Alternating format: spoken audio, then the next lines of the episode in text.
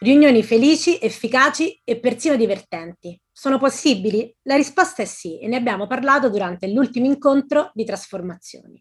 Oggi io, Federica e Ilaria, facilitatrice esperta del tema, proviamo a raccontare alcune delle riflessioni che sono emerse durante l'incontro, con la consapevolezza che un audio, un audio non può restituire la ricchezza del dialogo partecipato e l'atmosfera di creatività che è emersa durante trasformazioni. Ciao Ilaria.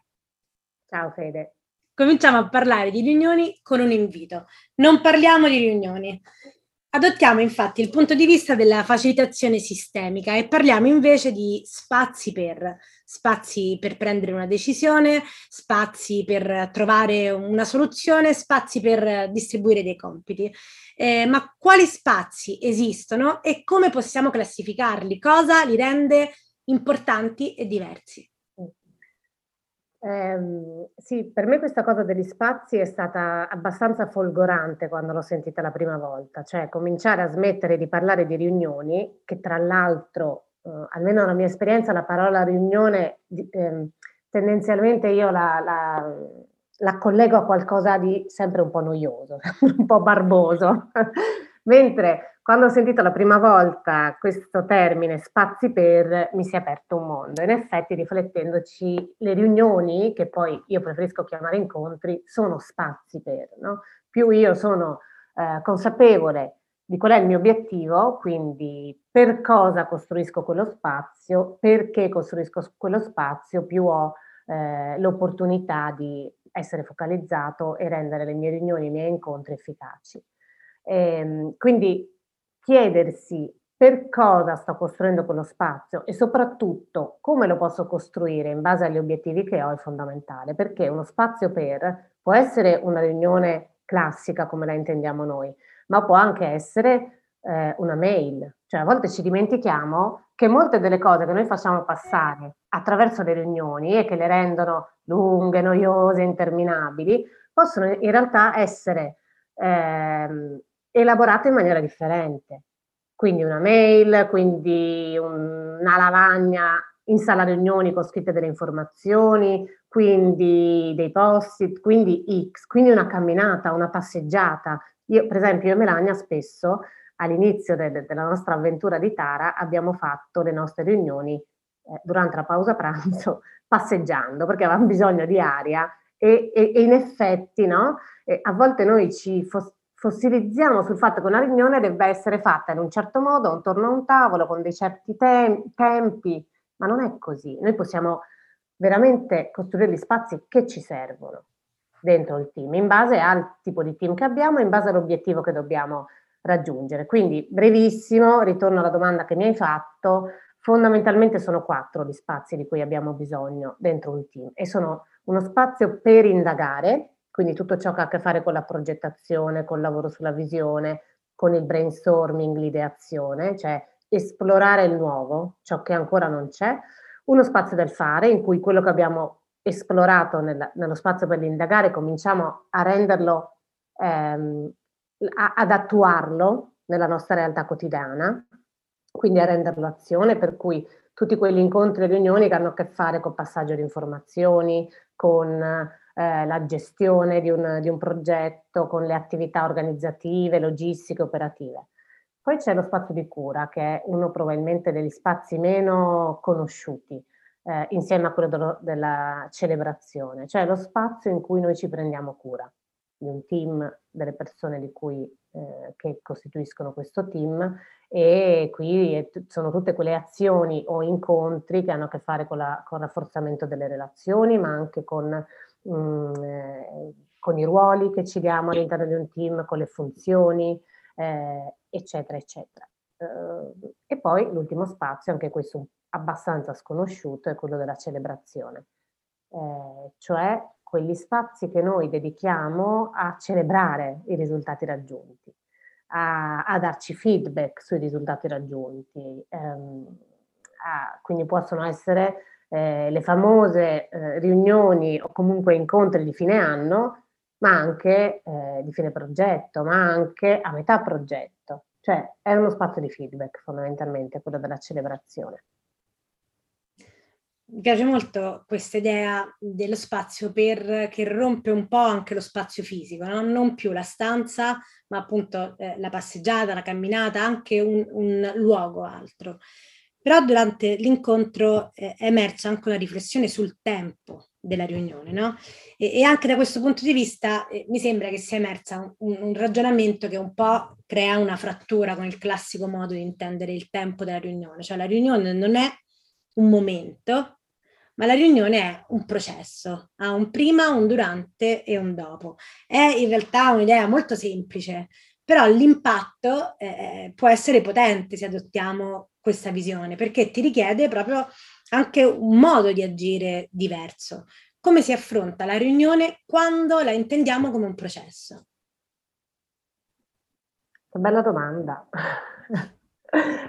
è, una domanda per me molto interessante perché anche qui cambi il punto di vista, cioè la riunione non è qualcosa che inizia e termina in quelle due ore in cui appunto siamo dentro la sala riunioni, ma la riunione eh, appunto dobbiamo immaginarla come un flusso, come un processo, cioè quell'incontro di due ore dentro la sala riunioni ha un impatto di cui spesso non ci occupiamo. Ed è proprio lì che è il fatto di non occuparci di questo impatto nel dopo, per esempio, che eh, rende meno efficace la riunione.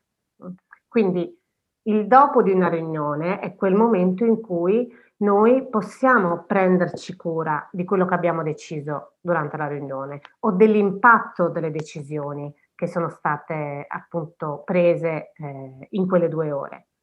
Quel dopo è fondamentale perché il prendersi cura di quelle decisioni o il prendersi cura delle, eh, di ciò che è emerso durante la riunione nel dopo ci permette di avere un processo di miglioramento continuo. Ci, il dopo è il momento del monitoraggio, è il momento in cui ci rendiamo conto se le nostre riunioni, le nostre decisioni sono state efficaci e questo è fondamentale in un'organizzazione. Eh, e poi c'è il prima, cioè, il invece è il momento della pianificazione, anche lì spesso non ci rendiamo conto di quanto sia fondamentale pianificare quindi chiedersi perché facciamo quella riunione, quali sono i nostri obiettivi, chi abbiamo bisogno di chiamare a raccolta per quella riunione. No? A volte c'è spesso questa idea che tutti dobbiamo partecipare a tutte le riunioni. Non è così. Mm, questo ci fa perdere un sacco di tempo, un sacco di energie. Di che informazioni abbiamo bisogno prima di arrivare a quella riunione preparati? Anche lì arriviamo alla riunione in cui dobbiamo parlare di un argomento e non ci siamo andate a cercare le informazioni prima, quindi metà di quella riunione invece che parlare, discutere, prendere delle decisioni su quel tema, le passiamo a raccogliere le informazioni. Ma quello è un lavoro che possiamo fare prima, per cui più noi siamo in grado di ehm, chiarirci le idee prima e di pianificare prima qual è il flusso della nostra riunione, più noi eh, siamo al sicuro da tutte quelle trappole no? che sono eh, in particolar modo legate al tempo, per esempio, o all'andare fuori tema, o al non sapere perché sto andando a una riunione. Questi mi sembrano aspetti da gestire, no? sui quali lavorare. Però eh, c'è un tema ehm, che è venuto fuori parlandone, e cioè la riunione come uno specchio dell'organizzazione come se riuscisse a mostrare, come dire, que- quella parte forse nascosta dei team, che è la parte invece di relazione, no? Eh, l'atmosfera di, di, un team, l'atmosfera di un'organizzazione, il clima che si vive all'interno dei team. Quindi la riunione come uno spazio di team building eh, che racconta qualcosa di molto profondo dell'organizzazione. Anche da questo punto di vista, cos'è una riunione? Che cosa ci dice dei gruppi? Um, io questa cosa del, della riunione come uno spazio di team building l'ho capita molto tardi, cioè nonostante mi occupi di questo tema da un po', eh, anche appunto come formatrice, quindi non solo come studiosa e curiosa delle riunioni, il fatto che le riunioni possano diventare uno spazio e debbano diventare uno spazio di crescita, mh? Hm, eh, sia personale, sia di tutto il team, Mhmm, l'ho intuito e l'ho, diciamo, l'ho inquadrato solo dopo molto tempo, perché probabilmente io per prima, ma questa è una cosa diffusa, eh, consideriamo appunto la riunione uno strumento, uno strumento che ci serve per. Eh, mentre in realtà la riunione è molto più di questo, l'abbiamo visto prima quando abbiamo parlato di spazi per, quando abbiamo eh, detto che la riunione è un processo, non è un momento definito. E, eh, e quindi eh, mi sono resa conto che la riunione è molto di più, cioè se immaginiamo l'iceberg, eh, è una metafora che abbiamo tirato fuori durante trasformazioni, no? la riunione è la parte visibile, ma tutto ciò che c'è sotto, sotto l'acqua, che, che fa parte de, della parte più grande dell'iceberg, ha a che fare con molto di più dei temi che noi trattiamo dentro una riunione. Ha a che fare con il senso stesso dell'organizzazione, cioè eh, quello che l'organizzazione per esempio dichiara nel suo proposito nella sua carta dei valori, sempre se ne ha una, perché non tutte le organizzazioni si soffermano a riflettere su valori e proposito, beh, il, momento maggiore all'interno di un'organizzazione in cui quei valori o in cui quel proposito si manifestano e diventano azione quotidiana sono proprio le riunioni. Cioè io attraverso la riunione sto raccontando me stesso come organizzazione o me stessa come organizzazione e le persone se ne rendono conto. E infatti eh, è molto frustrante quando c'è uno scollamento tra quello che io vivo dentro l'organizzazione, in particolar modo dentro le riunioni, e quello che invece la, la, l'organizzazione dichiara. Probabilmente è molto più difficile eh, lavorare e avere riunioni insoddisfacenti, frustranti, faticose, lunghe, interminabili, noiose, all'interno di organizzazioni che professano un determinato tipo di valori, di cura, di attenzione alla persona, di benessere, eccetera, eccetera, piuttosto che in organizzazioni che questa cosa no, no, proprio non la dicono, non la professano. No? Perché? Perché eh, la riunione è il luogo dove si rendono visibili i processi, le relazioni, gli obiettivi, i valori. Per quello è così importante fermarsi un attimo a ripensare la nostra riunione, a ripensare come ci incontriamo dentro l'organizzazione. Eh, hai fatto questo passaggio sulla riunione interminabile, penso che sia mh, un'esperienza di ognuno, questo fatto di sentire queste riunioni che non portano a niente o di viverle con, con grande fatica e con enormi mal di testa. Però, eh, detto questo, eh, quali strumenti consiglieresti da applicare a partire da domani mattina per fare in modo che la riunione sia meno un momento così, se vogliamo, stressante e faticoso e diventi invece una pratica efficace e persino piacevole?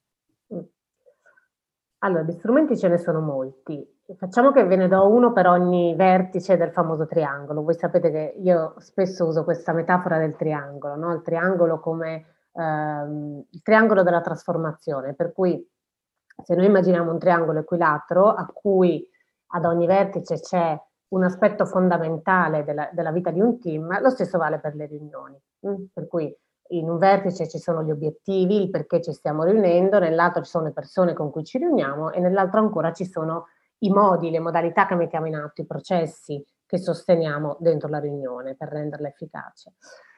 Quindi se partiamo dagli obiettivi, sicuramente eh, direi il famoso e famigerato ordine del giorno, che fa molta paura a me per prima, però è fondamentale, quello che dicevamo prima, cioè più pianifichiamo, mm, più abbiamo chiaro dove vogliamo andare. Cioè l'ordine del giorno è una mappa dentro la riunione per le persone, per non perdersi. E quindi più noi riusciamo a descriverlo e a chiarirci dove vogliamo andare, più è facile poi rimanere nella traccia che ci diamo. Eh, va fatto prima, chiusa parentesi. Eh, le persone, rispetto invece al vertice che ha a che fare con le persone, quindi con chi sarà dentro la nostra riunione, eh, direi ce ne sono molte. Io probabilmente eh, direi il check-in, che è eh, forse lo strumento principale, principe, che più delle volte, tra l'altro, di cui più delle volte parliamo. C'è un momento iniziale in cui ehm, facciamo un check su come stiamo, perché serve questo dentro una riunione, potrebbe sembrare una perdita di tempo, però è fondamentale per tanti aspetti, cioè chiedersi intanto incontrarsi, avere un momento in cui ci incontriamo come persone, oltre che come colleghi, colleghe o professionisti, no? Quindi lo spazio ha una pienezza più grande dentro i nostri luoghi di lavoro. E poi diventa anche uno strumento, per esempio, di gestione, di, di prevenzione dei conflitti, perché se io so che quel giorno tu vieni al lavoro, ti presenti a una riunione con un umore o delle emozioni faticose per tutta una serie di motivi, probabilmente eh, i tuoi atteggiamenti durante la riunione, no? che possono essere eh, un, che sei un po' scorbutica piuttosto che mi rispondi male, io li prendo molto meno sul personale. Cioè c'è una chiave di lettura sul fatto che tu quel giorno puoi non stare benissimo. E quindi il check-in è un momento di incontro fondamentalmente, di incontro in cui ci guardiamo negli occhi e prima di partire ci diciamo ok, io oggi sto così, sono così, mm, per me è importante comunicarvelo, queste sono le mie emozioni, ok, ora partiamo.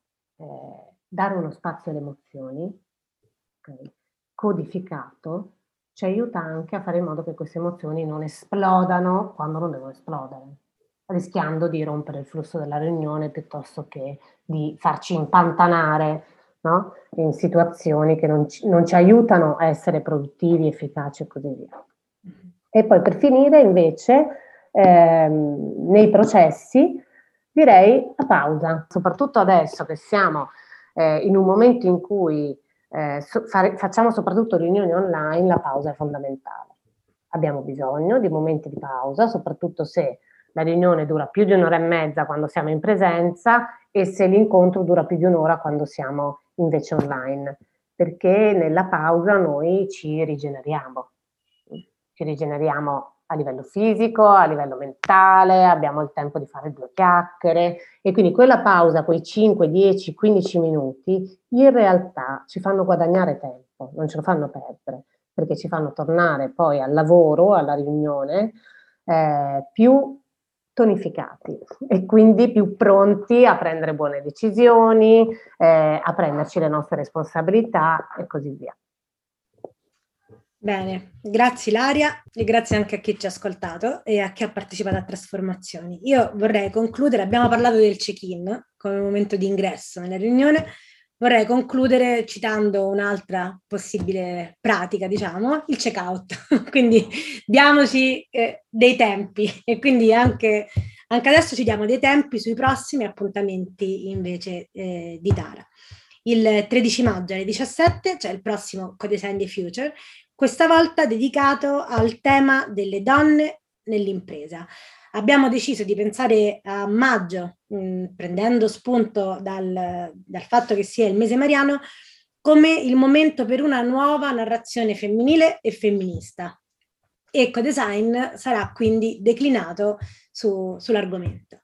Il 27 maggio, invece, ci sarà un appuntamento speciale di trasformazioni con Pierre Ruben eh, sul tema della governance dinamica, quindi delle pratiche di governance dinamica. Eh, vi aspettiamo e grazie per l'ascolto. A presto.